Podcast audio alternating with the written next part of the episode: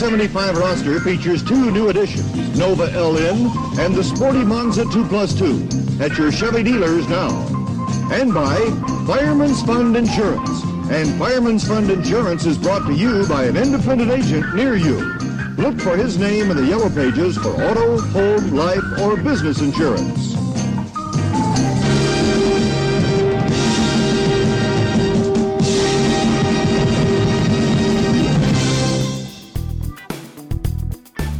Welcome to Good Seats Still Available, a curious little podcast devoted to exploring what used to be in professional sports. Here's your host, Tim Hanlon. Oh boy, friends, this is going to be a fun one. I can feel it. I can feel it in my bones. It's going to be a fun discussion. Uh, I, I already know it's a fun discussion. I'm just doing a pre-roll for this uh, this here episode, but uh, you know, I th- thanks for joining us. First of all, my name is Tim Hanlon, uh, as announced, and uh, this is uh, the podcast. We call it "Good Seats Still Available." Our curious little journey into the nooks and crannies of what used to be in professional sports. One of the topics that have been that's always been a huge source of intrigue for me personally, and uh, it seems like uh, it is uh, a uh, a curiosity uh, for you uh, fine listeners out there as well. It is the probably the quintessential league that kind of almost encapsulates this the fascination, the perverse fascination that I have with this subject matter. And it comes, no surprise, from the 1970s and uh, is probably most known for its um, eyebrow raising failures, shall we say. But uh, it is still part of uh, the history of pro sports in this country and uh, is uh, much more layered and textured than uh, than the uh, just the, the the sheer understanding of its brief two year, well, actually year and a half long odyssey across the American sports landscape. Of course, I am talking about the World Football League, the WFL, from 1974 and 1975, the brainchild of a guy named Gary Davidson, uh, who, as most of you know, was also instrumental in helping launch uh, two other challenger leagues during the 70s the American Basketball Association, which actually started in the late 60s. He and uh, Dennis Murphy, uh, part of that sort of uh, conglomerate that got that going. And of course, the uh, WHA, the World Hockey Association, uh, that uh, was also part of his doing. But the WFL, uh, as we will soon learn in our conversation with our guest this week, Mark Speck, uh, was almost essentially the Waterloo for Gary Davidson. And frankly, for most of the owners who thought they knew better about how to tackle, no pun, maybe pun, the sport of pro football in the 1970s. Uh, you know, perhaps football had uh, done what it could, I guess, expansion wise and, and, and whatnot. Uh, the decade prior with the uh, American Football League, and we've had a couple of conversations uh, devoted to to that league, and more of the, that to come, of course. Uh, but it didn't stop Gary Davidson from pushing the envelope against the NFL. Still, not necessarily in as many markets as possible. Folks like Davidson and others saw as possibilities for for uh, pro football franchises, uh, and certainly uh, not the way it, they treated their players, and and possibly, frankly, the the amount of money that uh, players uh, and coaches could make. Obviously, today in hindsight, uh, we know just what a gold mine that wound up becoming. But the WFL, yeah, it's the, that of the funny pants. And uh, of the wacky team names, the singular names like the Thunder and uh, the Hawaiians, not a singular name, but that just that was their name. Uh, just uh, the the New York Stars, which didn't even last a season until they moved to Charlotte, and, and various teams that didn't even make it a full season uh, in any city. Uh, they they only you know the Chicago Winds of the 1975 second season. Uh, only lasting five games. Uh, just it is a parade of of stories, uh, and, and uh, curiosities and and just unbelievable anecdotes. Uh, and our guest Mark Speck is probably the biggest knowledge base uh, of this league, and he's authored uh, three books, count them, with a fourth one to come about this crazy and unbelievable league known as the WFL, the World Football League. Let's see, a couple of those books. One's called Wiffle, the wild, zany, and sometimes hilarious true story of the World Football League.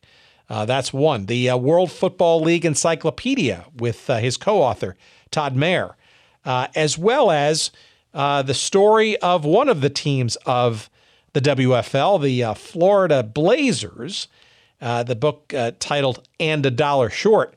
And as you will hear in our conversation with Mark Speck, another one soon to come about the ill fated Detroit Wheels of the WFL. So it is fun. It is frivolity. It is uh, it's amazingness. Uh, it's important stuff, but it's also a whole bunch of frivolity uh, in between. And you will enjoy this conversation with Mark Speck and our discussions about the uh, World Football League, the WFL, uh, in just a couple of seconds. Uh, a couple of promotional items. Let's get those out of the way, shall we?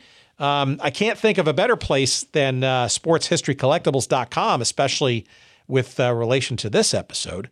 Uh, and if you go to sportshistorycollectibles.com, you will probably find, I'm pretty sure you will find, a few items from the old WFL, as well as uh, items from lots of different leagues and teams uh, no longer with us or dearly, dearly departed. Uh, and uh, when you stumble across something that you uh, just couldn't couldn't bear to not have it for your for yourself, Uh, make sure that you uh, scribble down this uh, handy promo code for your 15% discount. That promo code is wait for it good seats. Yes, good seats. That's the promo code to get 15% off all of your purchases at sportshistorycollectibles.com. Go visit there early, go visit there often, and enjoy your time there. And then, of course, after enjoying your time there, please purchase something and use your promo code Good Seats for 15% off. And uh, also, another promotional uh, patter for you, uh, of course, is our friends at Audible. Audibletrial.com slash good seats. That's where you're going to get your free one month trial of the Audible audiobook service and also a free audiobook download. 180,000 plus titles to choose from. Pick the genre, pick the author, pick the title, just pick one. It's all you got to do. It's simple, it's brain dead simple. And it's basically a free trial because, in essence, not only are you getting your free month worth of the service, not only are you getting a free download, you can cancel at any time. So give it a start, give it a try. Audibletrial.com slash good seats. Try it for yourself. If you don't like it, cancel the damn thing and you'll be done. But I can't I can't imagine you won't enjoy uh, trying to trying out an audiobook for yourself, especially if it's from an author or about a subject that you're really interested in. It's a great way to experience a book. Audibletrial.com slash good seats. We thank you for considering it and giving it a try. All right, let's go. Let's uh, let's go back. Let's turn the Wayback Machine to the early 1970s and the uh, very colorful times and the uh, just unbelievable circumstances and the stories that came from the World Football League, the WFL. Here's our conversation coming up with Mark Speck.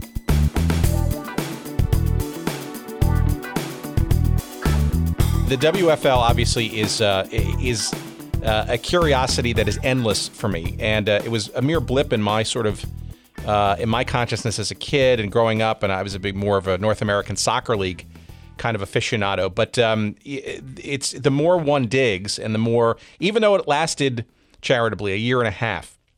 Uh, in the 70s. I'm uh, if you could give our audience some sense of how you stumbled across this league and why it's intriguing to you and and why it's such a source of endless curiosity, I think, to people who who are football fans and sports fans generally. Well, I've been always fascinated by rival leagues. Uh, that started with the AFL back in the 60s. Um, went to the ABA, the WHA, the World Hockey Association, and it was just a natural progression when the WFL started up. We all heard about it in 73, late 73, and in 74 it started up. And it was just uh, another fascination to me. I've even gotten back to the ABL, the old American Basketball League that started back in the early 60s. I think I was three or four years old. I, I don't remember it, you know, at the time, but it's another fascinating league. Again, a, a league that took on the big guy in the block, just like the WFL. Um, you know, it's just amazing to me that somebody would actually have the chutzpah or the cojones to actually get in there and say, you know what, we're taking them on. We're going to see, you know, what we can do uh, against them and see if we can, uh, you know, survive against them. So why go deeper then? So you're you're you're you know arguably you're the sort of the dean I think of of WFL uh, uh, uh, history, right? You've got uh, not one but three books, uh, and I suspect probably some more in you uh, devoted to to this league. What, what why the why the personal fascination and the um, I guess the drive to sort of document this kind of stuff? Well, you know, I appreciate the words. I, I consider Todd Maher the, the dean of WFL researchers. He's the one that got me into it as far as getting books published. He was the one that wanted me to help him with the WFL encyclopedia, and that led to an, uh, an association with St. Johann Press in New Jersey.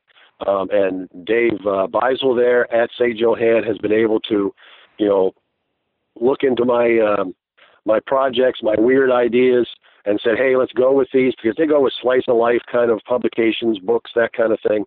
And uh, whenever I got in there with Todd, he wanted me to help him, you know, put together this encyclopedia, which we did. It, it all starts with statistics. I mean, there was no repository for WFL to, uh, statistics at the time. Um, it was really just NFL. The NFL encyclopedias really only had NFL. You know, they had the AFL and maybe the AA, AAFC back in the 40s, but the WFL was completely ignored. There was no way to look up these stats at the time. This was pre-internet. This was before, you know, you know, you could go into Google and look up stuff and look up things automatically. This was back when you were looking up old newspapers till your eyeballs implode on the old, you know, the old microfilm. And uh, Todd got me started uh, with St. Johann. We put together the encyclopedia, which was quite a task in itself, looking through the old sporting news, looking through the old game accounts, the old newspapers. We got that all done. We got it together. Um, and like I said, uh, Dave Biesel there at uh, St. Johann said, hey, um, you know, if there's anything else that you want to do, look me up. I did. I had the Blazers book about the Florida Blazers and then the, uh, the book on the league itself. And now I am uh, finalizing a book on the Detroit Wheels, which should be out sometime this year. Uh, again, another great story from the league that I thought should be told because again, a lot of these stories were not told. Um, the Florida Blazers to me was a great story, not just a football story, but a human interest story, a business story about how these guys put up with this. The players for the for the Blazers, the front office people, the coach Jack Pardee and his coaches, they just weren't getting paid. They didn't get paid the last four or five months of the of the season. Yet they kept winning games. They kept hanging in there. I think maybe they had two guys that quit, but the rest of them hung in there They came within a point of winning the championship. I mean, to me, that is a great story that needs to be told, and it was told by me. And I'm glad that uh, that Dave there at St. Johann uh, believed in it and went with it. So I was very happy with it. and I thought it turned out very well, and it's it's a story that needs to be told, just like the WFL. All right, so so give it give our audience a sense of, of okay, so you you figure out that the statistics thing is probably sort of the the hook by which all of this uh, any of these sort of stories can sort of emanate from, right? And the absence of them or perhaps the diaspora of them, or frankly, maybe even the the absence of them altogether, perhaps because they weren't necessarily, um, you know, uh, uh, recorded properly, shall we say, in the in the craziness of the sort of two iterations of this league. What's how do you start that process to find and and, and get, uh, I guess, trusted sources of data, and, and maybe walk us through sort of how you kind of pieced this, at least this encyclopedia with Todd together and the stories that emanated uh, uh, in that process? Well, it was, like you said, it was a daunting task. My curiosity started when um, I don't know if you remember the old Roger Treat football encyclopedia. It used to come out every year, um, and they would have the, the rosters for every team back all the way back in the NFL. Well, the 1976 edition had the WFL rosters in them. They had every team's rosters, and I was just fascinated by seeing that because I had never seen it before. I'd never seen those all before. Every every team's roster, every player that played for that team, and that just got me started. And um, I kind of let it go while I was going to college in the early '80s, but then it picked up again. I think it was inspired probably by the USFL being around there in the in the mid '80s. Um, I thought, you know what? There's another league out there that you know let's go with that. I was kind of debating between USFL and the WFL, and I, I first was really into the USFL, but uh, the more I read about the WFL, I said, you know, we've got to really document this. This is something that needs to be documented. It needs to be remembered. It needs to be put down on paper somewhere. And Todd contacted. I met him through the Professional Football Researchers Association. He had published a book through the PFRA about the WFL. It was a it was a kind of an encyclopedia. It wasn't quite um, complete. It had some game account or um, you know game accounts as far as you know the, what they were talking about, the games. They had a little bit of story about each team. Um, I don't even know if he had rosters at the time. I think he had the games listed. Um, he didn't have a whole lot of stats. So he said, let's do an update of this. And he talked to me. We got together. We exchanged information for several years back and forth. He would find something, send it to me. I would find something. I would send it to him. It was like, hey, I found this in the Charlotte newspaper. I found this in a, in a, even in a newspaper that didn't have a WFL team.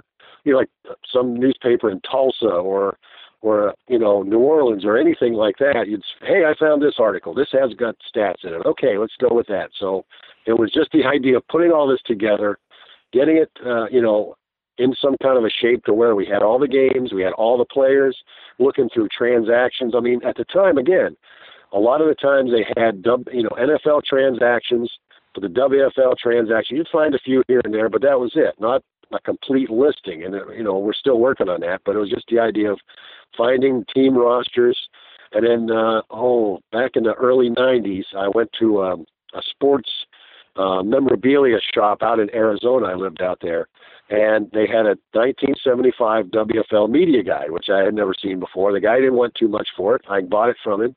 It had all the stats from 74 in it. So that really helped us a lot to get that together, that we could start working on the 74 stats, and then we had several sources for the 75 and put them together. They were not covered as well.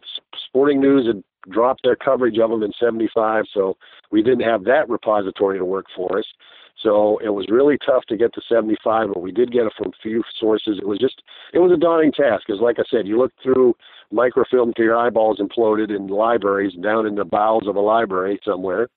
And uh, but it was worth it because I think now we've got a pretty good documentation of the league.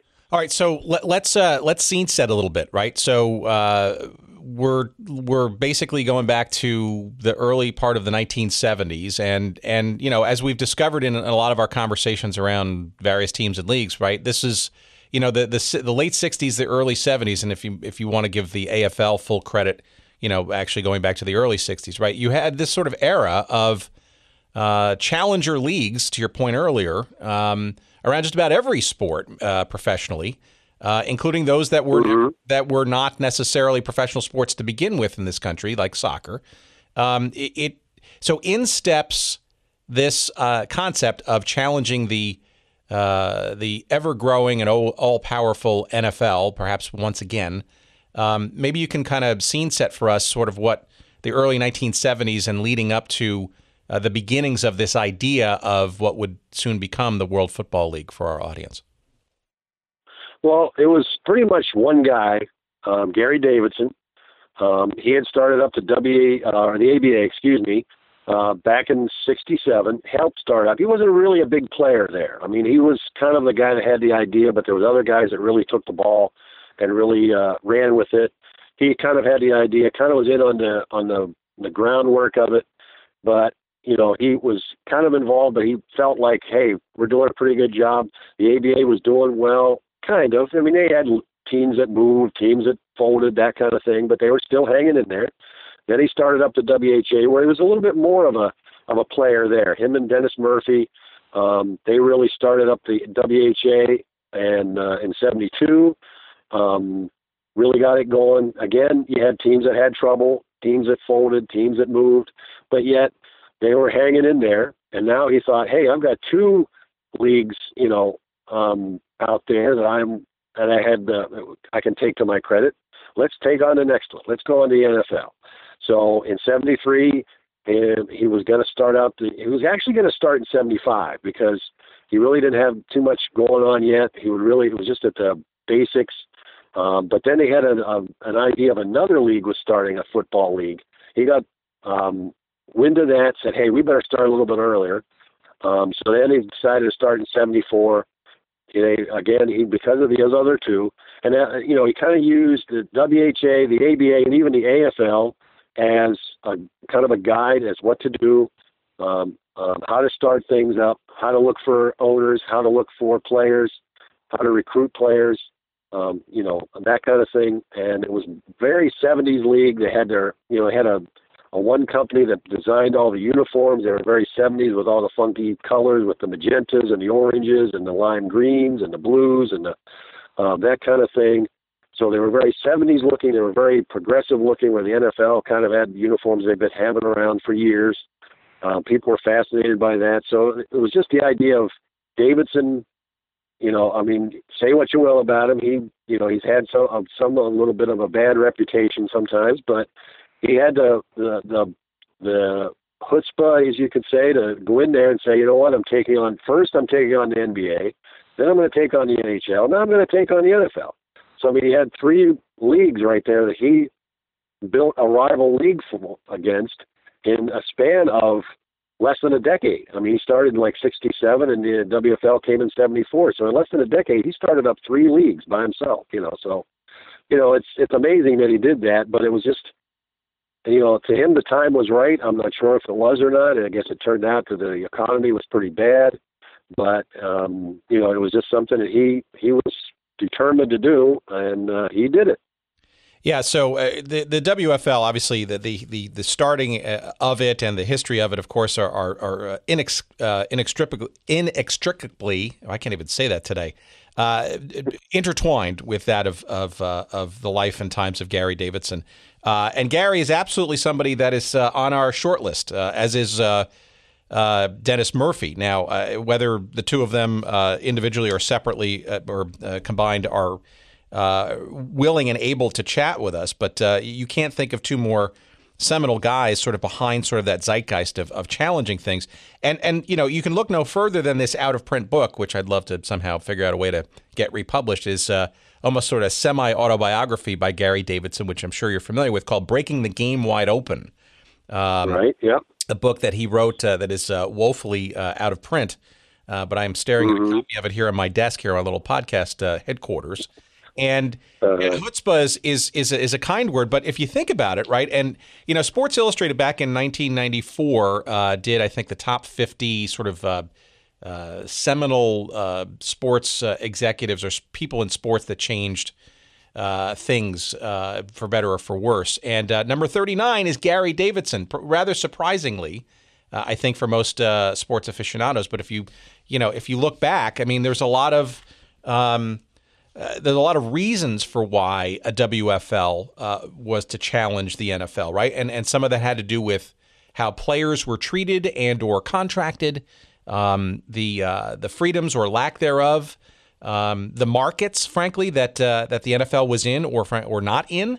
Um, you know, lots of in retrospect, it seems obvious now, but um, some of the reasons for why uh, trying to tackle, shall we say, no pun uh, the NFL and and trying to, in his words, break the game open in uh, in senses and and create new business opportunities where for whatever reasons uh, there were none, and arguably because of um, you know leagues that existed that were not necessarily open or willing to uh, to rush into the future that quickly. Yeah, I mean, uh, you know, the NFL survived the, the merger with the AFL. They thought, okay, we put that behind us. Now we can kind of uh, you know, catch our breath. And they kind of just kind of stagnated a little bit there in the early 70s. Um, a lot of their, you know, it was still like a three yards in a cloud of dust kind of a game. It wasn't wide open. I think in '72 they had, I, if I can remember correctly, they had like 20,000 yard rushers and only two quarterbacks that threw for 3,000 yards. So I mean, it was really a ground-based league. Um, and Davidson said, "We've got to, you know, like you said, break the game wide open." It was probably a good title for that because he wanted to get a league that had more passing, had more offense, had a little bit brighter look to it, and that's what it's. That was what one of their lines was that you know a whole new look to the game uh, when they started out. So it was just the idea of you know the NFL's kind of grown arrogant. They're kind of you know the fat cat now. Let's kind of shake them up a little bit. They in, installed all these new rules. They moved the goalpost up to the goal line from uh, or back from the goal line, um, and had all these different rules that helped the offense. And lo and behold, the NFL adopted them uh, about a few months later.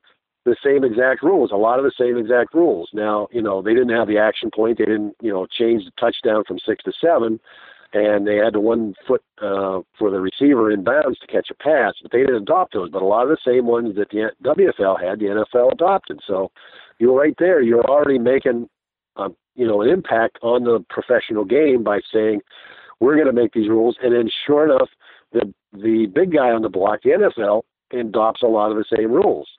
As far as markets, you had, you know, they went into Memphis, they went into Birmingham. These were uh, markets that were not tapped by the NFL. They played some, um, you know, exhibition games there every once in a while. Um, but you know, now you've got the team in uh, you know Tennessee Titans. Now they had a team in Jacksonville. Now you've got the Jacksonville Jaguars.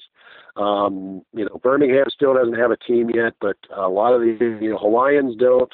But they play the Pro Bowl there every year. Um, so it, it's you know a lot of their markets were the untapped markets that really did well, um, and then eventually went into the NFL. So um, you know it's just the idea that they did shake up the game. They did make a difference. He did make a difference. You know the the ABA kind of changed with the three point shot. They had the the the dunk contest, which now is on the NBA. You know the All Star game every year. That started in the ABA. At WHA, had all these um, you know, new markets there. So, you know, he was one of the, I mean, it, it was surprising because a lot of people probably didn't know who he was at the time in 1994, who Gary Davidson was, didn't know from a hole in the ground. But he did make quite a difference there in the late 60s and early 70s in three different sports. And some of that is still being felt today. So, uh, circa '73 or so, right? Um, you also had apparently some some uh, rumblings of labor strife in both not just the NFL, but also the CFL. Um, it, was that part of uh, the rush, I guess, perhaps to to move up the timeline from, I guess, the originally envisioned 1975 to a season earlier? And and um, you know, was that the uh, we know why perhaps that was not necessarily the right thing to do, but uh, it, it, seemed to me that that's that helped sort of force things uh, to move a little bit quicker than maybe was originally planned. Oh, I think so. I think Gabe, uh, Gary Davidson had his hand on the pulse and knew that there was a labor um, agreement that was supposed to be ratified coming up in 74 in the NFL. The CFL also had a, a strike there in 74 at the same time the NFL did. So for a while there, when they started playing in the early, you know, early part of July of 74, they were really the only game in town. I mean, the NFL was on strike, no freedom, no football. They had the T-shirts. They were all on the picket line. The CFL a lot of their veterans had walked out. So right then, I think that had to play a part of it. I think you're right. I think Davidson knew that. He said, "Hey, this could give us a foothold, give us an idea of getting getting in there and getting a kind of a niche for ourselves. While those guys are out on strike, we can go in and start playing games. The people come out to see us. They want football, and they don't have it with the NFL. They don't have it with the CFL. This could give us a little bit of a foothold with the American public and even the Canadian public." So uh, Davidson had a reputation, and we kind of broached on a little bit uh, as as a bit of a hustler. And, and, if you think about it too, right? You know, uh, Dennis Murphy and, and all the other guys. Uh, you could even go back to you know, to some respects to, to Lamar Hunt, and they. I mean, they all have to have an element of hustle, shall we say, in their DNA, right? To to get these things going. Maybe you can give us a little bit of a sense of how uh, Davidson et al. got uh, the original. Um, investors uh, sort of uh, behind him and involved, right? Because it's one thing to have the idea, it's one thing to have a couple of, uh, of successes underway, but you know, at the end of the day, it comes down to selling the vision uh, and getting some folks to buy in, literally and figuratively, to that vision. Um, do you have any sense of how he went about and with whom he brought into the mix in the early days to sort of get this idea up and running uh, before even hitting the uh, the playing field? Well, I think what helped him was the other two leagues, was the ABA, WHA, really helped him to get out there and uh, you know start putting some feelers out there, see in some of these markets who he could contact to get um, you know get together with, get the owners together, find the owners. Um, you know, he went into he had some actually was a lot of them were his own his friends, his associates. He had Steve Arnold who uh, originally was in Memphis, then moved to Houston. Um, he was a buddy of his. Um, he had a couple other ones, and then he then he found uh, John Bassett, who was a great owner. He was going to go into Toronto, um, but then the uh, Canadian Parliament uh, made a fuss. Said they were going to ban all kinds of American football, and they didn't want him up there. So Bassett moved his team to Memphis. Um, he had, um, uh, I think, Howard Baldwin up in Boston originally, but that didn't work out. They couldn't get a stadium. He was another friend of Davidson's. Um, a lot of them were his friends at first. Then he started looking around he really didn't do a very good job in some areas. Um, you know, Detroit, um, they promised they could get into Tiger Stadium. They wound up in Ypsilanti out for uh, in eastern Michigan. Uh, University out their field, which was like 35, 40 miles outside of Detroit. Very small stadium. Um, and then, uh, but they had Bill Putnam down in uh, Birmingham, who was a very good owner, had the money. Another guy who had a lot of money was Tom Bariger in Chicago. Um, he got on board. Um, he was going to put a team, and he had another guy, Nick Maletti, I think, originally from Chicago, and he was he uh, bowed out and then went uh, gave it to Ryder. He was a very good owner, had the pockets, deep pockets, to uh, afford the losses. Um, and then he had um, Chris Hemmeter and Sam Battistone, who were in Hawaii. Uh, Battistone wound up being approved for the NBA for the New Orleans Jazz, so he had the money, and him and Hemmeter both had money out there. Uh, so he, he did find some good owners. Um, some of them were not so good. I mean, Portland was a bad. Uh, they had a, three or four different owners, but they finally settled on uh, Bob Harris, um, who really wasn't a very good owner. He's a very absentee owner, and really just wanted to move the team to London, Ontario, and that was basically his whole idea with the team. He didn't want to finance the Portland team. He didn't want to play there. He didn't like playing there. Um, Southern California had Larry Hatfield, who at first looked pretty good had some money, but then he had some legal problems. But it was basically just some of his friends. Hatfield again was another Davidson crony, if you could call him that. Um, he looked at his friends first, some of his pals that were hanging around the sports world, and then he got some feelers out there, and got some leads for some other ones. So some of them were good, some of them not so good. Yeah, so, and I think that happens in just about any league. So yeah, I think he called them the founding fathers, quote unquote. Um, and uh, I, am not sure those uh, those folks wanted to be sort of known as that uh, as things played out over time. Uh, Howard Baldwin is somebody we want to get. Uh, obviously. Uh, entrenched and well known with the Hartford Whalers and and the WHA New England Whalers prior to that, and obviously gone on to other things. But he's still with us and would love probably to figure out a, an opportunity to get his his assessment of sort of that coming uh, that coming together. But it's it also seems to me too, to your point, that uh, you call them cronies or whatever. I mean, there seems to be a, a number of uh, associates from his WHA uh, uh, days uh, as as co-owners or folks who kind of have been through the the process before with him. Um, but so it also seems to me too that that there were just a number of people that almost even just fell out of the whole process uh, even before uh, the league began. I, I, I read uh, a little story about um, uh, the Philadelphia franchise that uh, that Davidson was trying to get, and this guy Harry J. Katz, um, and you know, in essence there's you know he, finally discovers Davidson does that uh, you know Katz is under uh, a lot of very various lawsuits. Same thing with um, with uh, Bud Hutchell, right? that uh, I guess was right. originally going to get the Detroit franchise. Uh, but you know, once he discovered late in the fact that that Hutchell apparently had been arrested something like 30 times or so and was, was under 27 or 28 lawsuits of his own. Um, what was the vetting process, right? Because aside from the folks that maybe Davidson had worked with before, which you could argue, you know, had given them some kind of him kind of some kind of filter as to the the the the veracity of those folks. Where are these other characters coming from, and how does he? You know, I, frankly, some of these franchises, as we'll find out in a few minutes, right?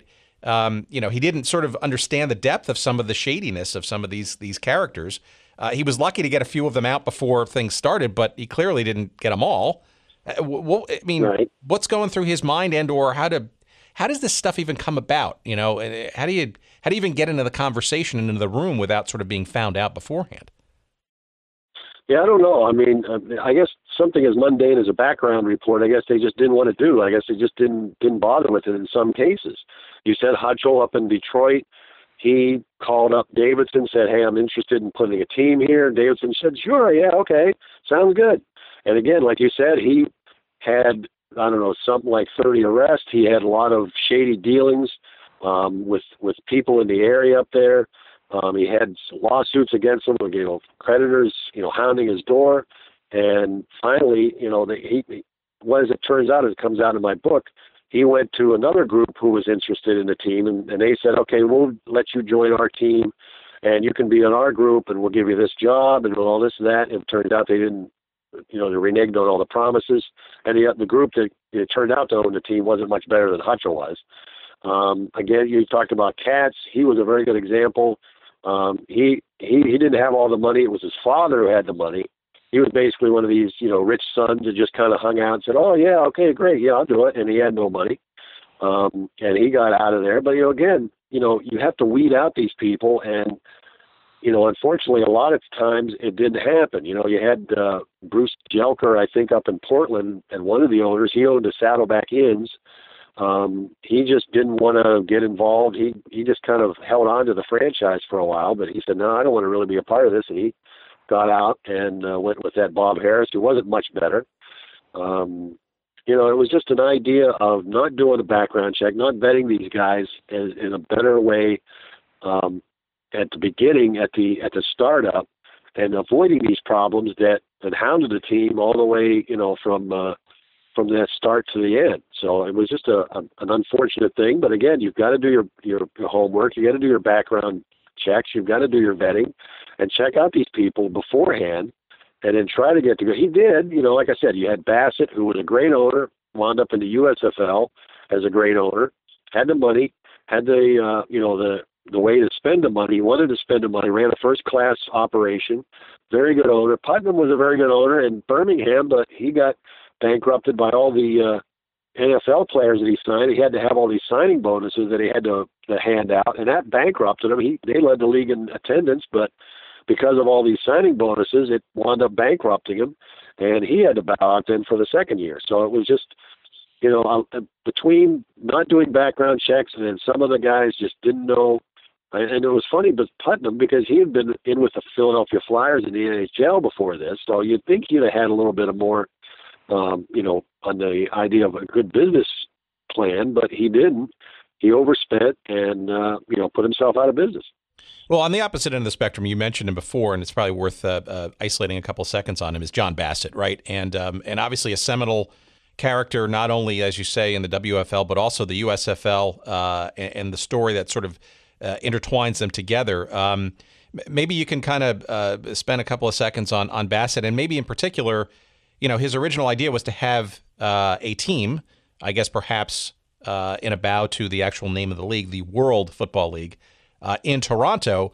But uh, it, it, didn't come about. Uh, maybe you can kind of give our audience an understanding as to why Toronto was not one of the charter franchises uh, in '74. Yeah, I mean Bassett, he wanted to have a team up there. He, very good owner, had the money. He was in the TV, radio up in Canada. Um, he had a lot of money. Um, and like I said, he knew how to run a business. He knew how to run it first class. He knew how to spend the money, where to spend it, how to spend it.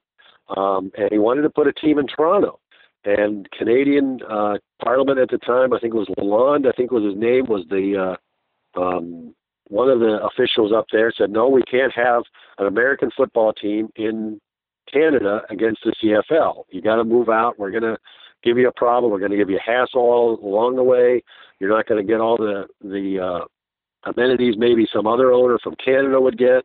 You're not going to be able to come up here. Bassett's all losing situation. He knew it was going to be a problem. Knew it was going to be a hassle. Had the foresight to say, okay, I'm out of here. He went south, went to Memphis, where he built one of the best franchises.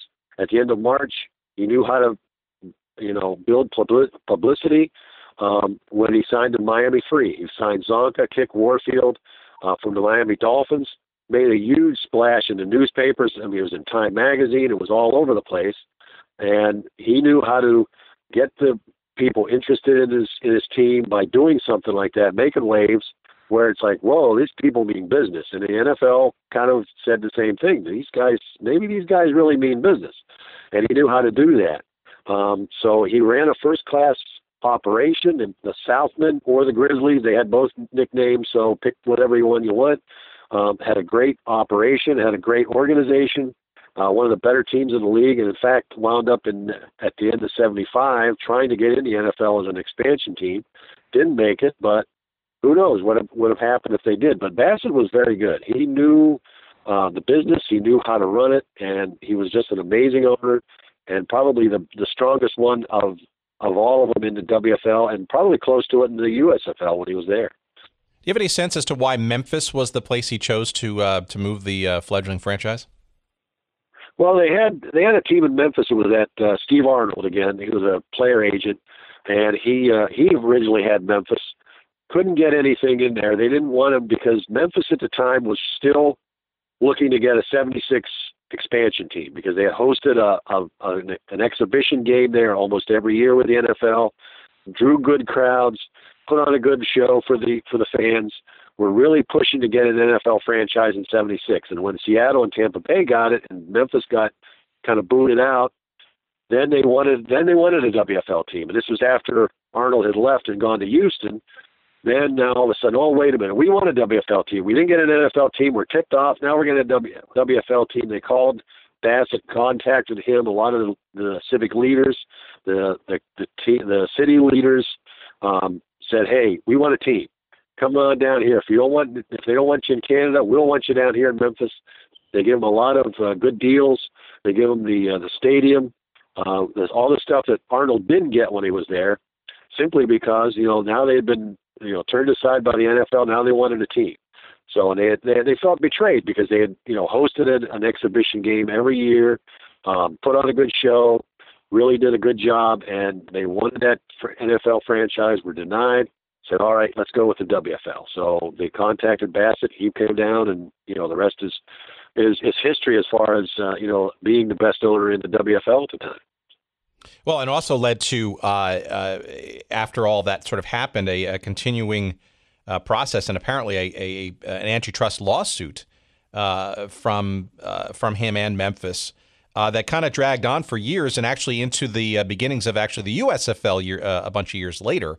Um, it seemed like antitrust was uh, on the minds of uh, of various folks, including the people of Memphis and or Mr. Bassett. Um, you know, as a almost as a legacy um, component of all of this uh, all this stuff. Yeah, I mean, you know, at the, at, at the, when the WFL folded, uh, Memphis kept their team together. All the other teams pretty much disbanded. The players went their own way. Bassett said, "Let's hang together. Let's see if we can't sue the NFL to get in there." They they they petitioned to be a, an, an expansion team. They said no, we don't want you to be. Then they filed the antitrust lawsuit, which, like you said, dragged on for years, probably close to a decade, if not longer. Um, that they uh, they tried to get in the NFL, and Bassett just kept pushing and pushing, but he couldn't. And then he went back into the USFL when it came in uh, in '82, and uh, again was a good owner there. But he he had that antitrust you know, there was a lot of talk about the, and that's that's what happens when you got Davidson was a lawyer, he had a lot of lawyers hanging around him. So you know, when you got a lot of lawyers together, you got a lot of talk about antitrust and all that stuff. So, yeah, that that was a big part of it. I, I I'm not sure what Davidson's plan was. They said he would just wanted to get a merger with the NFL, um, like he did with he's trying with the ABA and the WHA, um, or if he wanted an actual, you know, rival league, a second league, like more like uh, you know somebody else might have if they just wanted a permanent second league. I, I'm there's there's conflicting stories. Some of them said he just wanted the merger. Others said he wanted to actually have a second league. So um, whatever you know, it it it's, there's good and bad written about Davidson. Always will be. Um, but yeah, he did make a difference. All right. So again, I, I need to put a pushpin on this because I, I, need to put this out to our audience. Um, I, we desperately would love to talk to Gary Davidson. Um, again, I don't know uh, if he is willing and able. But uh, this seems to be a, uh, uh, uh, an interesting and and uh, logical forum to to have the sort of first person accounts, and, and I think it's probably beyond time. And so we put that out to our audience. If anybody knows how to get in contact with Gary Davidson, we have been trying. We absolutely would love to to talk to him and, and and get sort of the full from the horse's mouth story about all this. Um, but maybe uh, Mark, you can kind of segue for us into um, how the players were and the teams were being put together uh, because uh, that seemed to be an interesting uh, dance uh, and uh, and series of events by the by itself. Um, you mentioned, which is probably the most memorable, I guess, raid, shall we say, of NFL talent, which was the the signing of of Larry Csonka, Jim Kiick, and Paul Warfield from Miami to join the then Memphis Southmen slash Grizzlies. Um, but it, that, while that makes a splash, it wasn't that simple, was it? Right? They weren't necessarily just going to drop everything. These three players uh, contractually and and join Memphis in 1974 when the league was getting started. Right? They had some um, some wrinkles in their process, and it seemed like other players in the NFL uh, did as well. Right? It wasn't easy to get them to jump on board quickly. No, I mean it wasn't because you know they were in an established league. Um, you know they they had contracts with um, you know, Joe Robbie in Miami, they weren't getting paid a lot. Uh, Bassett went to them with these offers that were through the roof that they couldn't believe. Um, that's why they had to what they signed a lot of of uh, players signed were these future contracts to start in 75 or 76 or 77 uh, because when they their contracts they had to they had to play out their rest of their contracts in the NFL. The WFL said we're not going to take players that are still under contract with the NFL they could sign them to these future contracts, which they did with uh, Csonka, Kiick, and Warfield.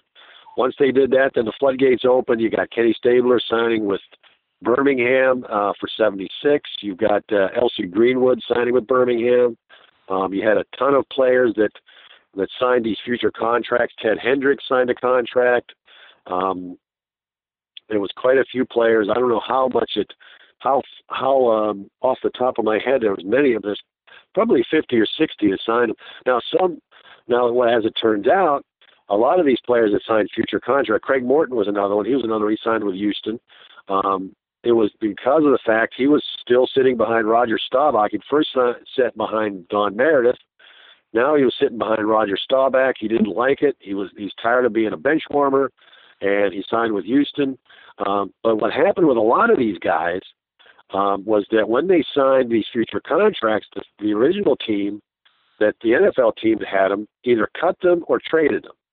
Uh, Bill Bergey was a good example of that. He was uh, playing with the Bengals, signed with the uh, Florida Blazers, and uh, for I think it was like 75 or 76. Paul Brown had a fit. Paul Brown traded him to, uh, to uh, Philadelphia, where he turned out to be an All-Pro player, helped the Eagles get into Super Bowl uh, uh, 15 in uh, 1980. You know, basically cut off his own, you know, nose despite his face by getting rid of Bergey. Another one was Curly Culp, who was with Kansas City, signed a future contract with Southern California. Uh, next thing you know, he's being traded to Kansas City. So uh, a lot of guys were either cut or traded when they signed these contracts. Ted Hendricks went from uh, from Baltimore to Green Bay. Um, and then a lot of other ones were just cut. It was just the idea that you know instead of trying to keep these players, the the, the Raiders did with um, with Stabler. Um, Dallas kept most of their players. They had a lot of them signed. L.C. Greenwood obviously stayed with the Steelers. They didn't get rid of them because they knew better. But uh, it was a lot of them just you know hung in there and said, "Now we're going to keep these guys." But some of them did. Some of them just said, "Okay, you want to do that, fine, or I'm going to get rid of you." And they basically you know you know, just a spite out of spite, and they basically shot themselves in the foot because again, Bergey was a great player. Curly Culp wound up in the Hall of Fame. You know, you trade these players because they sign a future contract. It's kind of a not very good business, not very good football sense to do something like that. And the and the ironic thing was that Culp was traded for John Matuszak, who wound up having about a seven-play career in the WFL in '74 with Houston. So that's another story. But it was just kind of ironic that Culp was traded for Matuszak, and then uh, they both Matuszak was the one that wound up in the WFL.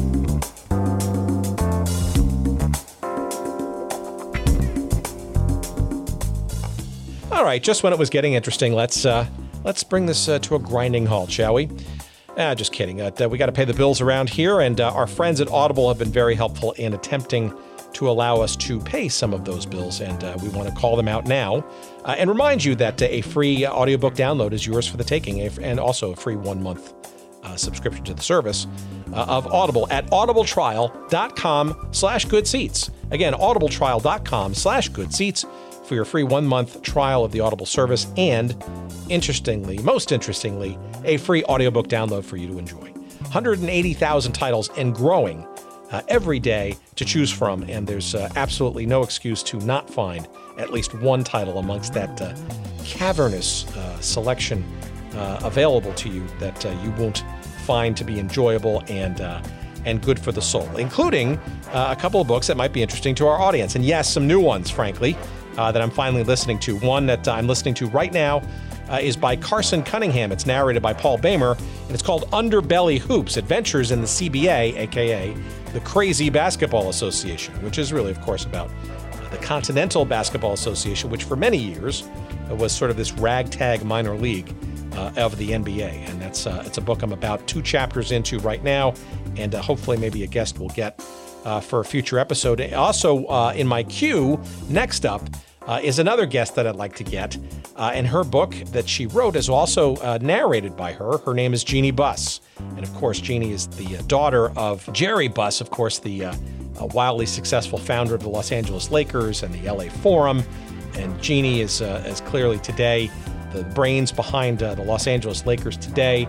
Uh, she and her brothers were uh, active, of course, in things like, along with her father, World Team Tennis, the Major Indoor Soccer League with the LA Lasers, all kinds of stuff. So her book is next on my list. That's called Laker Girl. And that too is available on Audible. And again, it's one of the uh, the many thousands of titles that you can choose from uh, when you go to audibletrial.com slash good seats. And again, you too can get your free audiobook download to give it a try, perhaps one of those two, or perhaps one of the other 180,000 titles uh, available to you as well. Uh, give it a try, audibletrial.com slash good seats. Thanks for listening, and back to our conversation.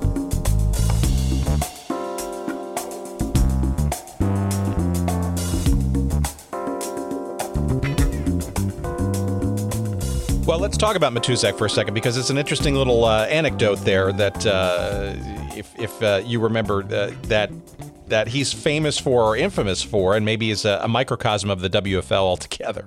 Oh yeah, I mean he was sitting around uh, training camp and cotton back in. Uh, he was just bored one day.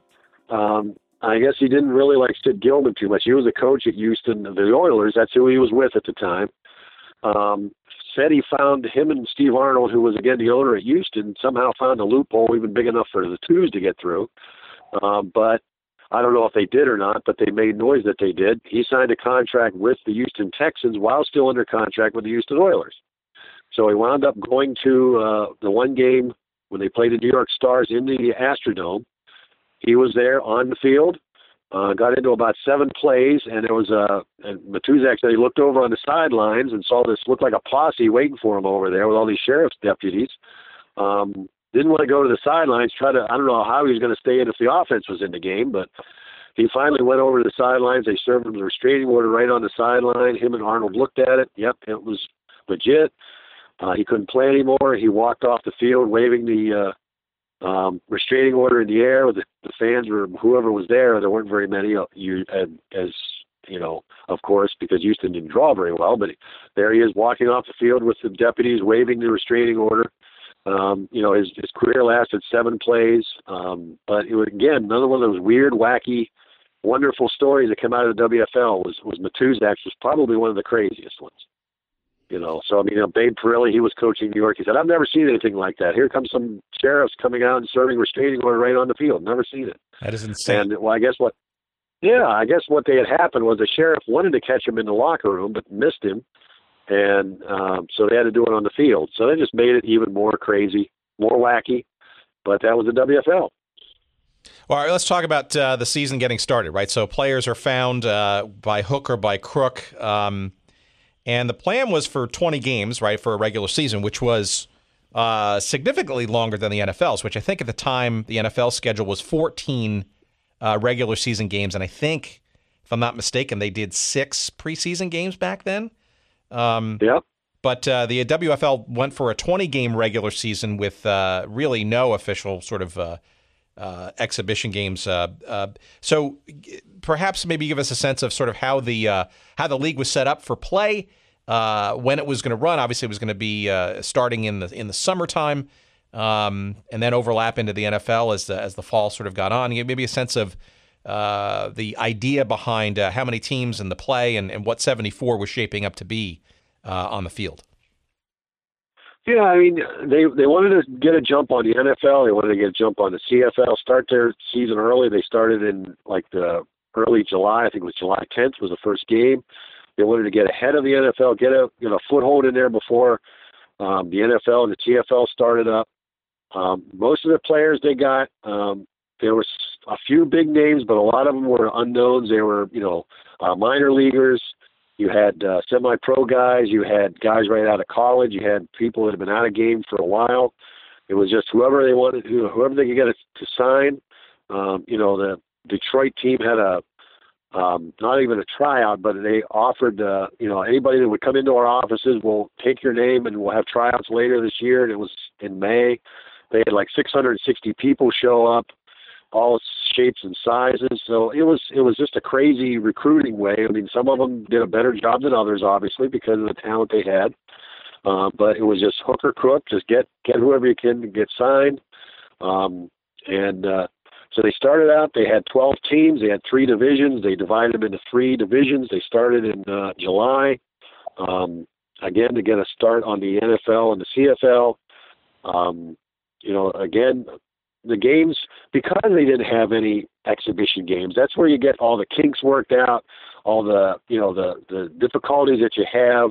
So the first two three weeks of the season looked like bad exhibition games because they were still basically ex- guys hadn't been together for a month, and they expect them to play league games. So I mean, I think that was a a bad call on their part not to have any exhibition games. They did in '75. They had a couple of games for each team, but 74, they started right into the season.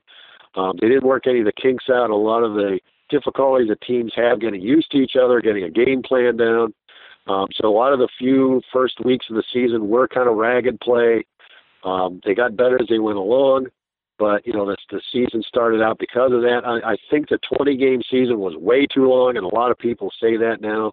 Um, you know, they around Labor Day they played four games in like a week and a half and the players just said it was just murder because we couldn't we had no time to prepare we had no time to rest up we had no time to heal our injuries and we're playing one game on monday and the next game on thursday and we're playing again on the next monday so it was just insane to try to get 20 games in by thanksgiving and uh i think that was one of their downfalls i think if they had played a shorter schedule i think that would have helped them tremendously i think if they had played 12 or 14 games and ended say around october and they that might have helped. I think because the, they before then, the around week 14 was when they started really having trouble, where two teams folded, two teams moved. That wouldn't have happened. They wouldn't have had that bad press. They would have gone maybe 12 weeks, finished finished the season with all the teams still intact, had some playoffs, had the championship game, then you're ready for the next year. You don't have a lot of that bad press that you did, even though they did have the whole bad press with the uh, Papergate scandal, as they called it or the Sugar Gate because Domino Sugar um, sponsored some of the tickets where the Philadelphia and Jacksonville said they gave away tons of tickets, um, you know, at, for their first couple of home games, and they looked like, um, you know, really underhanded. Um, and then after that, I, I think to me, in my opinion, that's when the, really the league kind of died. Anything after that, the, anybody was the press or the, the public, nobody was going to believe them because they just they really shot themselves in the foot with that deal. Um, you know, sports franchises give tickets away all the time, you know, for promotions, for that kind of thing. But, you know, the WFL turned it into a real um, art form by doing how they did it, and they didn't do it very well. So I think that was one of the things that really, uh, in that, that early in the uh, league's existence, really kind of, you know, signaled a death knell for the league. Well, obviously hindsight's twenty twenty. So, and we'll get to some of those shenanigans in a second. But, but I guess two sort of obvious questions, maybe. Uh, one, um, why no exhibition games, right? And then number two, um, the scheduling apparently was a lot of the games were scheduled for midweek, and I guess maybe uh, you know, which doesn't seem logical or or make a whole lot of sense given that you know weekends might be uh, greater attendances, and, and, summer is one thing, but you know, in the fall probably a bit different. I guess maybe the third question is why not the spring? Right, that's an obvious hindsight question. What, but you know, we'd have no competition really directly, right? Why not sort of bump it up to what the, obviously the USFL figured out later on was maybe a more virgin territory, shall we say, that was bereft of football professionally um, versus, say, late summer and then almost semi directly competing with the NFL later in the season. Yeah, I mean, you know, you, you make a couple good points because, you know, in one, in one, you know, in one uh, instance, they want to compete against the NFL, uh, and other instances, they don't. They don't want to. They concede the weekends to the NFL. They don't want to play on the weekends. They know they're not going to do well. So they Sundays out, Saturdays out because you got college football. Fridays out because you've got high school football. So um, the only thing that they could come up with was Wednesday. They played most of the games Wednesday. Then, like the NFL has Sunday and then Monday night, they had the Thursday night game. Um, it was kind of novel, and now you know the NFL plays you know games on. I don't know if they still do or not, but they did for quite a while. They had a Thursday night game, so obviously, again, that idea carried over to the NFL. I mean, it sounds kind of crazy that you know at the time midweek football was not uh, played. It was not something that the NFL did, and all of a sudden now they do it after the WFL did it. So they, you know, they they uh, you know got that idea from them, I would think. Um, you know, they didn't want to play. You know, I don't know what whose whose decision it was not to play exhibition games. I really don't. I've never seen anything in writing that said, "Well, we're not going to play," you know, exhibition games. Except they just said, "No, we're not going to play exhibition games." We're, I don't know what their reasoning was. I really don't. Again, because that made the first couple of weeks of the season very ragged. The play was not up to par. It did get better as the season went along, but you know, the first couple of weeks were were very, uh, you know, the football just was not very good because it was like exhibition games because the players were still getting used to each other, the teams were getting used to each other, and uh, I'm I'm not sure what the uh, the idea was. I think that you know I think that was a bad move. Again, they rectified that in '75 by do they did play a couple of exhibition games, but for '74, I don't know. I think it was a bad decision. I think the 20 games were a bad decision. Um, so it was not, uh, you know, again, they made some uh, good ideas that the NFL took, you know, uh, took and ran with, and but a lot of them were just uh, ideas that just went nowhere and didn't help them and didn't uh, didn't benefit them. Well, let's talk about those first few weeks, right? So you mentioned some of the uh, the crowds, uh, a number of them inflated, but uh, it did seem, though, right uh, out of the gate, uh, and including a nationally televised broadcast on the uh, TVS television network, um, you know, that uh, this was a very interesting uh, and perhaps uh, uh in its beginning forms, successful um, uh, endeavor. You had a, a number of uh, debuts with some substantial crowds. Um, and the first couple of weeks looked like it was a pretty compelling shot across the bow, so to speak, right? So um, maybe you can give a sense of sort of those first few weeks and then perhaps how those uh, first few weeks uh, began to unravel publicly? Well, you know, yeah, they did. I mean, Birmingham had, uh, I think, 53,000. Um, Jacksonville had something like 60 some thousand. Um, Philadelphia had 50,000. Um, I think Memphis wound up with somewhere around 38, 39,000. Um, and I think Chicago had something around 35, 40,000. So, yeah, the first couple of weeks, the numbers were great. The uh, ratings on TV, on TVS, that was the only uh, network that they could really get. They couldn't get any of the three big ones because they were tied up with the NFL. The they didn't want to, you know, and I'm sure they probably got a little push from the NFL saying, "Hey, don't sign with these guys." Uh, and at the time, you didn't have ESPN. It was still uh, three or four years down the road. So you had TVS, which was uh, the one that they got with Eddie Einhorn, who was the wound up being one of the leaders, uh, owners of the Chicago White Sox. He was was TVS at the time, and the ratings were great the first couple of weeks. The crowds were great, and then once you had that, you know, the second crowd at uh, Philadelphia was like sixty-four thousand. In uh, JFK, they had the old hundred thousand seat JFK, and then the second game, like I said, had 60, about 64, 65,000. They're saying, man, this is, this is great. you know, this is fantastic. And then the word came out that Philadelphia had papered a house. I mean, it was not like a couple of thousand. It turned out that the first game, instead of 55,000, was like um, 13,000 that actually paid. And then I think the second week, the second game, home game where it was 64,000 was something like 8,000 had paid to get in. And it was really, you know, very deep discounts. So it was really a, it wasn't just a case of a couple of thousand tickets. It really, that to me really hurt the league. Um, and after that, the crowd started to dwindle, except for a couple places like Birmingham. There, even though they went down, you know, a little bit every week, they still held in there, and they wound up leading the league in in attendance. And Memphis did well, um, but you know, a lot of the teams just really, after that, the fans kind of lost interest because they just didn't think that they were on the up and up. They're kind of underhanded. They weren't doing things the correct way, and and the NFL, being the rival, they're going to glom onto this news. They're not going to sweep it under the rug. They're going to put it out there. They're going to put it in the paper. They're going to put it in the, you know, the, they're going to talk about it. Rozelle or whoever it was. Yeah, hey, look at what these guys are doing. You know, go with the NFL. We've been here for years. We've been here for over 50 years. We're established. We don't do this kind of thing. Look what these guys are doing. So they're not going to, you know, not going to take advantage of that, and they sure did. So so Again, that didn't help the WFL either. Do you, do you think the NFL was actively working behind the scenes to bring this issue more to the forefront um, and oh, yeah. make an issue of it to to uh, injure the credibility of the WFL when maybe it might not have been such a big deal, at least in the. It seems to me, and, I, you know, occasionally I see, uh, at least a few years ago, there was a there's a document uh, that apparently was purportedly uh, written uh, as a research project for the NFL about the WFL and the people behind it and the money behind it. And it was on eBay. You know, some guy made a you know copy of it. You could buy it on eBay for a couple of bucks.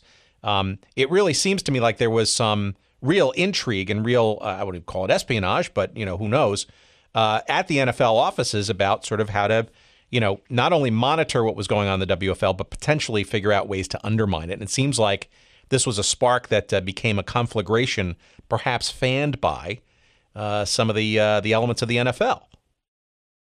Oh, sure. I mean, I, I agree with 100%. I believe that the NFL was working behind the scenes, whether it was, you know, you know, I don't know, like you said, intrigue, espionage is kind of strong words, but yet they really did they all they could to kind of undermine it. These stories were in every newspaper in the country. I mean, it wasn't hard as you know. It was the like I said, Papergate scandal, Sugargate, whatever you want to call it. Of course, everything was Gate because this was right after Watergate, and uh, you know they made sure that these stories got out there. I mean, I think it was it.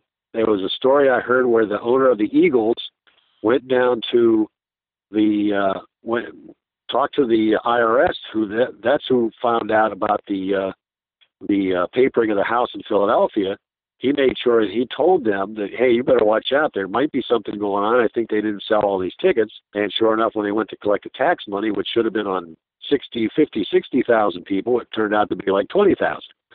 So, I, you know, I think that behind the scenes, I think they did. I think they went to the press with stories. I don't think they made up stories because the WFL was doing some things that, you know, on their own to shoot themselves in the foot that didn't work out well, that the NFL just, you know, ran took it ran with it and said, "Hey, look what these guys are doing. They don't know what they're doing. They don't know how to run things."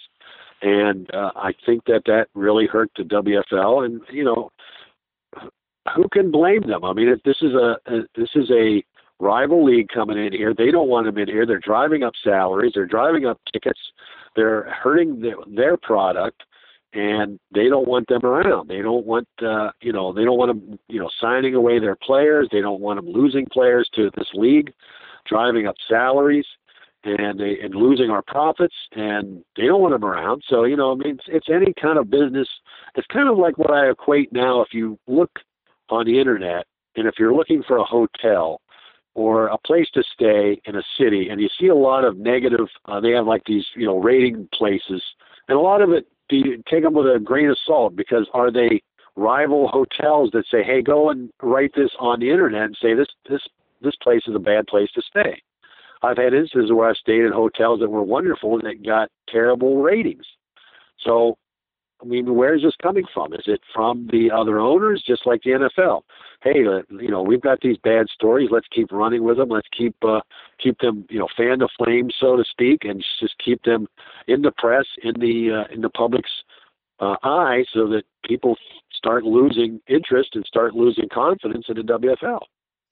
Well, uh, it seemed like it did have an effect, right? Because uh, based on my uh, recollections and my my investigations, right, the uh, uh, it looks like the the the, televi- the, televised broadcasts did quite well in the first couple of weeks.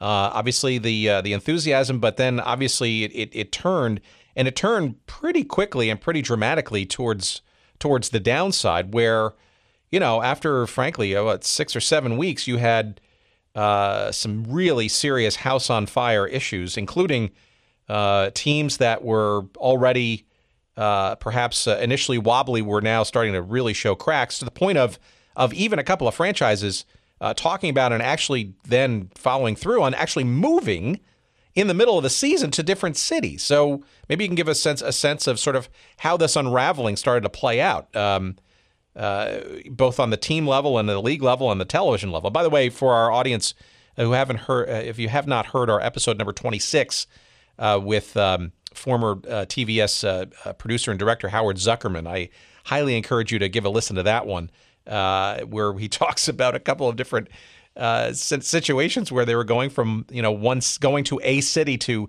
to get ready for the next week's game and then being told that the team was either folding or moving to another city they had to literally stop in their tracks and go to another city. Uh, amazing stuff.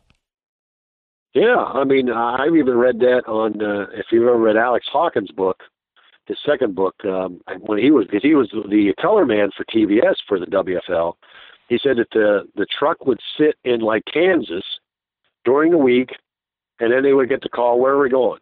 Because it was the middle of the country, so it was accessible pretty much. I mean, he wasn't going to stay in Portland because he might have to go to Orlando or Jacksonville. So they pretty much parked the truck with the crew in the middle of the of the country, and said, "Okay, we're going to get the call. Where are we going to?" So, um, yeah, it just it unraveled very quickly right after that. Um, and you know, you were talking about trying to get an interview with Davidson. I know the WFL website got an interview with him, which is very interesting.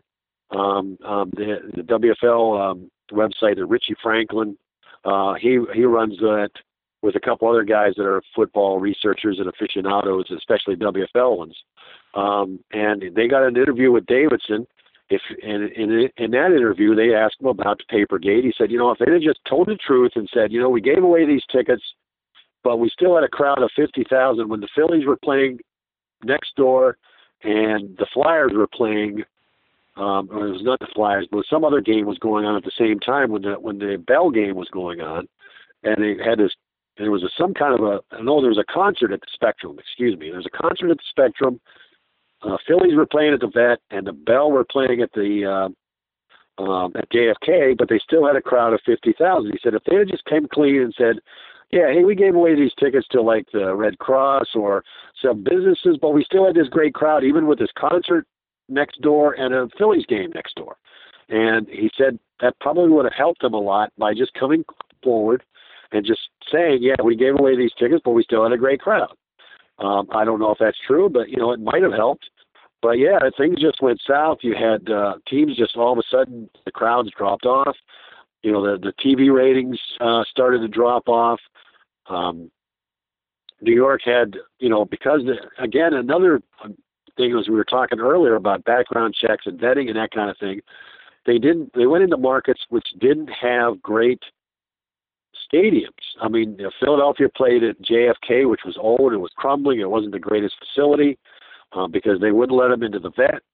Um, and uh, Franklin Field, they wouldn't let him in there. Frank Rizzo, the mayor then of Philadelphia, raised a, a fuss about it and said, "No, you're not going to get any of those. You have to take what you can get." Um, you know, New York uh, at the time, it was just ultimately bad timing. The the ultimate bad timing was that uh, at the time was Yankee Stadium was being refurbished, so the Yankees and the Mets were both playing at Shea. They had absolutely no dates open for Shea Stadium and the Yankee Stadium was being refurbished, so they they had to settle for Randall's Island, uh, the Downing Stadium there, which sat like twenty thousand, twenty five thousand, and was really a decrepit stadium. Didn't have very good lighting, Um, so they started losing money. They were the one of the team that, that wound up moving. They moved to Charlotte. And in Houston, even though they had a great facility there with the Astrodome, they couldn't draw any fans. Steve Arnold had put enough money in and said, "Okay, I've had enough. I've, I've dumped enough into this. I'm I'm out of it." So they wound up moving that team to Shreveport, Louisiana. Even before they had an owner pick, they just moved the team to Shreveport and said, "Okay, we're going here." And then they they wound up with a with an owner, but they didn't have one when they moved. Um, they didn't draw better crowds there, but you know, again, you're talking about Shreveport, um, Orlando, and Jacksonville. I think they were way too close to each other. Um, you know, if they just had one Florida team, I think they would have would have been a better situation instead of trying to have two teams so close to each other.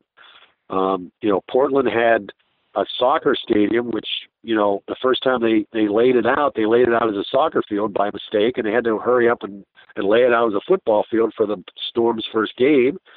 Um, you know, some of the teams, like I said, they had good facilities. The the Southern California Sun played in Anaheim at the Big A.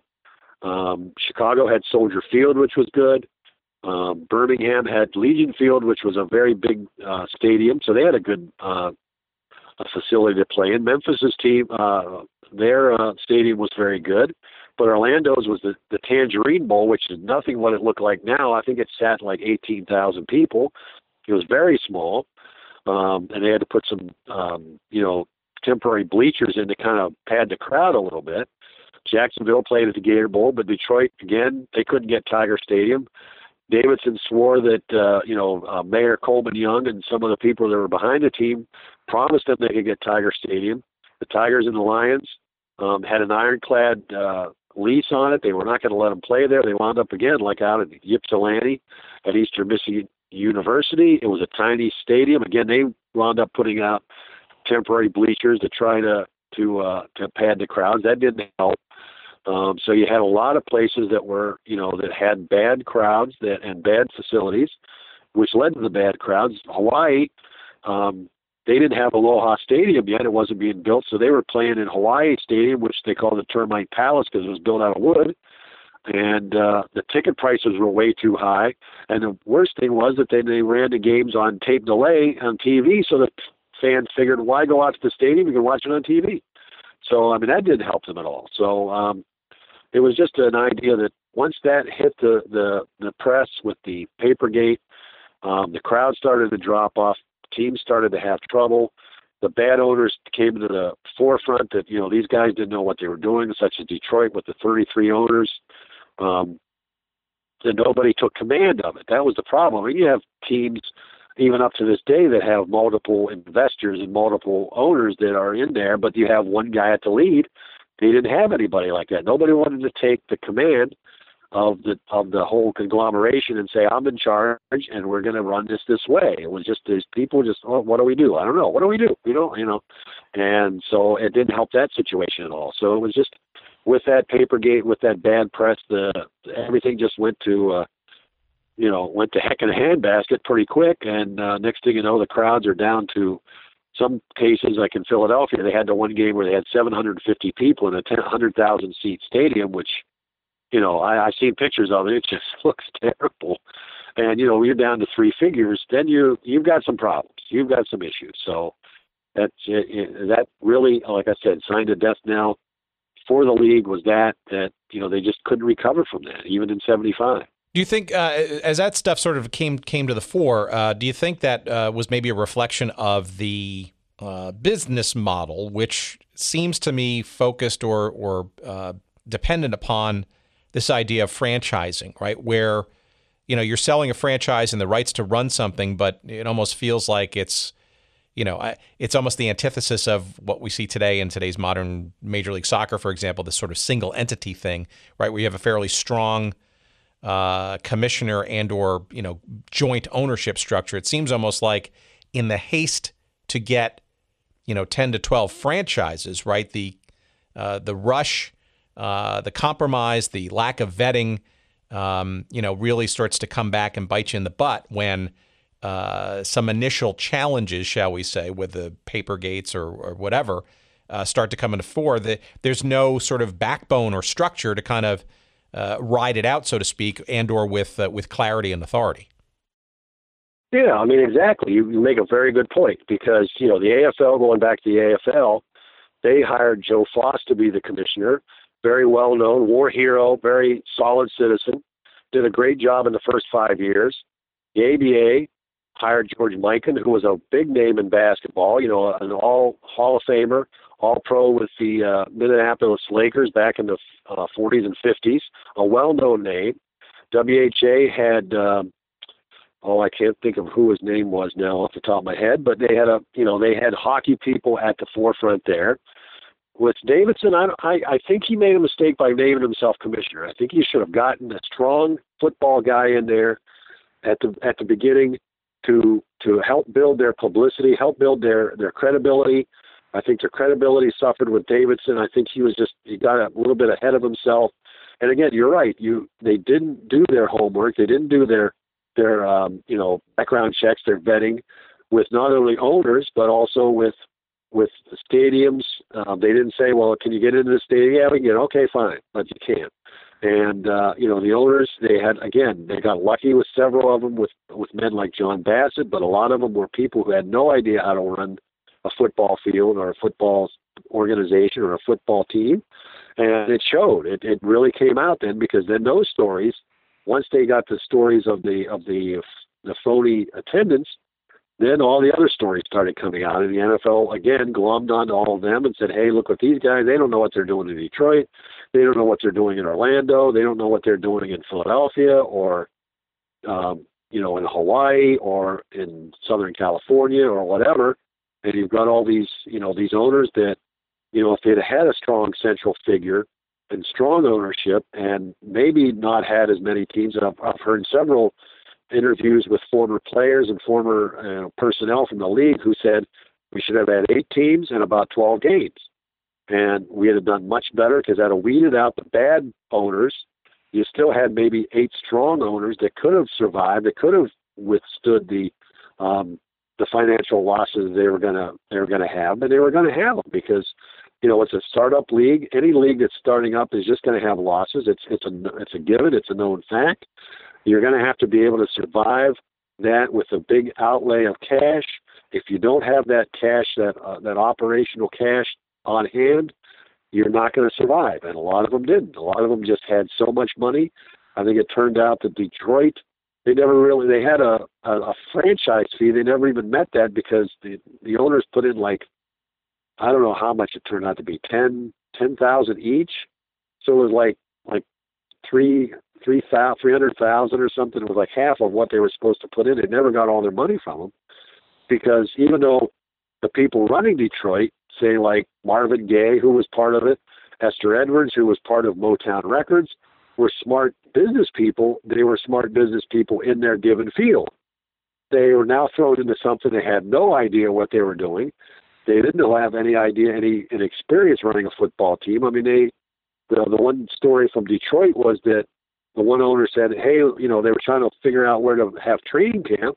They said, "Well, let's put them in tents on Belle Island, which is a you know a city-owned island, and they just pitch them, you know, pitch tents and you know make s'mores and sing campfire songs." And they're saying we can't do that, but that story came out you know, and when they took with it, took it and ran. Look at these guys; they're they're building tents to put their players in for training camp, but we have them in in dormitories and colleges, and they wound up there. They did wind up in Eastern Michigan, but yet that story came out, and of course, you know, something like that, people are you know rolling their eyes and wondering what is this league all about. So when these crazy stories came out, they were like, oh, the credibility isn't there. So, you know, they said, well, we've got the NFL already what do we need this second league? And I think that's what a lot of people thought. Well, and and with Houston moving to Shreveport, uh, and Shreveport not being sort of the most major metropolitan area, shall we say, the Stars moving to Charlotte, right? Um, and then you you have a, a, couple of weeks later, the league, whatever backbone or, or spine it had, uh, literally pulling the plug on on both Detroit and the Sharks.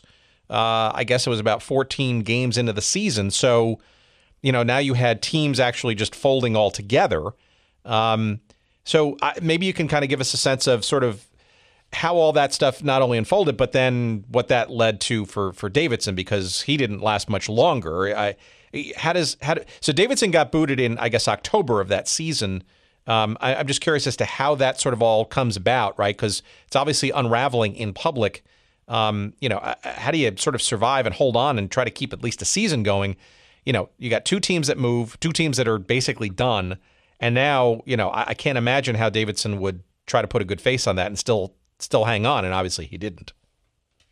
Well, he tried to, but you know, it was just not something that was going to happen because he um, he had, you know, you had some. What what happened? What he did was his plan going in, from what I understand from his uh, interview at the WFL website, was that he was going to prop up these the the worst teams like they did the WHA. They had this plan in WHA where they could prop up teams, keep them going.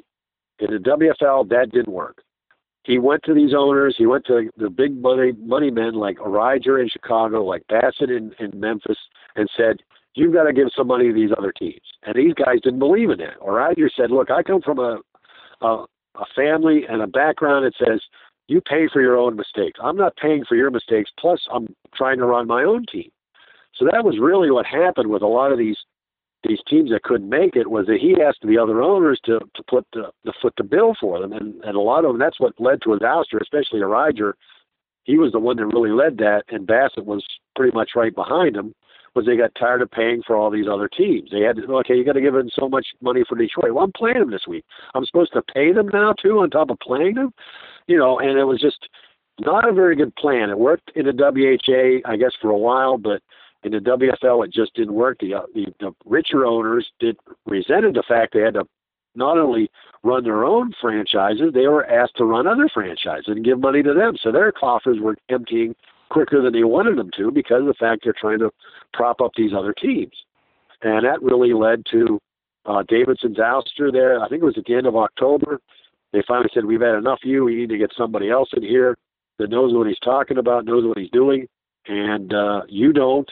And you're just kind of a shyster. And that's where he got a lot of that. Um, you know that reputation at the time was that you know he was just kind of a huckster that was going in there and and trying to to run this thing kind of uh, you know with with smoke and mirrors and again, the other owners just started to resent him. Um, you know, again, you, you said you you touched on it there that they were starting to move into, you know, the smaller uh, markets. I mean, you're going to Shreveport, you're going to Charlotte. Um, you know, you start out with New York, Philadelphia, Detroit, and now you're moving into markets that are tiny uh, and not, uh, you know, as as as marketable, say, as the bigger markets. You're not going to draw the uh, the ratings or the fans at these smaller um, smaller markets, and I think that what's hurt them at the uh, at the end of '74 and then in, into '75. That was just uh, putting on these uh, these smaller markets instead of trying to keep teams in the bigger markets and trying to do something with them. They just moved them to these smaller ones, and it got to be almost like a minor league, like kind of a you know like an ACFL, the Atlantic Coast Football League, after a while, and it just people lost interest in that because of that.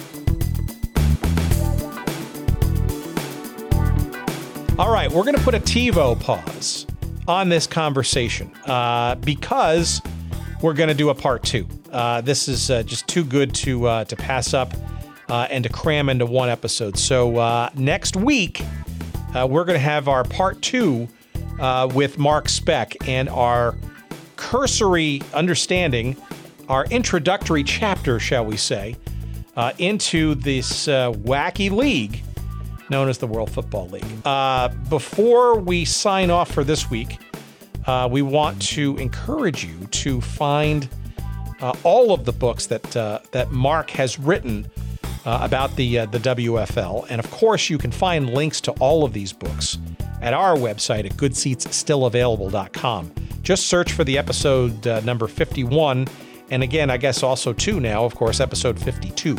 Both of those will be our episodes with Mark Speck and uh, you will see links to uh, all of these books that I'm going to read to you now. Uh, and I encourage you to read them. And uh, heck, if you're uh, a really good student, you'll you'll get these now. Uh, get them delivered uh, via Amazon uh, in two days. I'm assuming you're a Prime member, and uh, you'll read all these books before next week's episode.